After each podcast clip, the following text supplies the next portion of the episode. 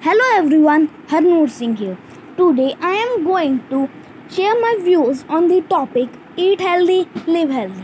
Eat Healthy, Live Healthy is an important motto to follow in this modern lifestyle with innumerable unhealthy eating options available to save us time and energy. However, the importance to eat healthy foods is being realized increasingly to keep good health. Fresh fruits, vegetables, and ingredients obtained from reliable sources are the best of all.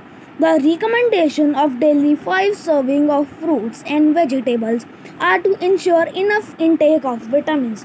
While consuming food grains, it is recommended to take whole grains like wheat, oats, barley, etc. for nutrients and more importantly the fibers in the grain.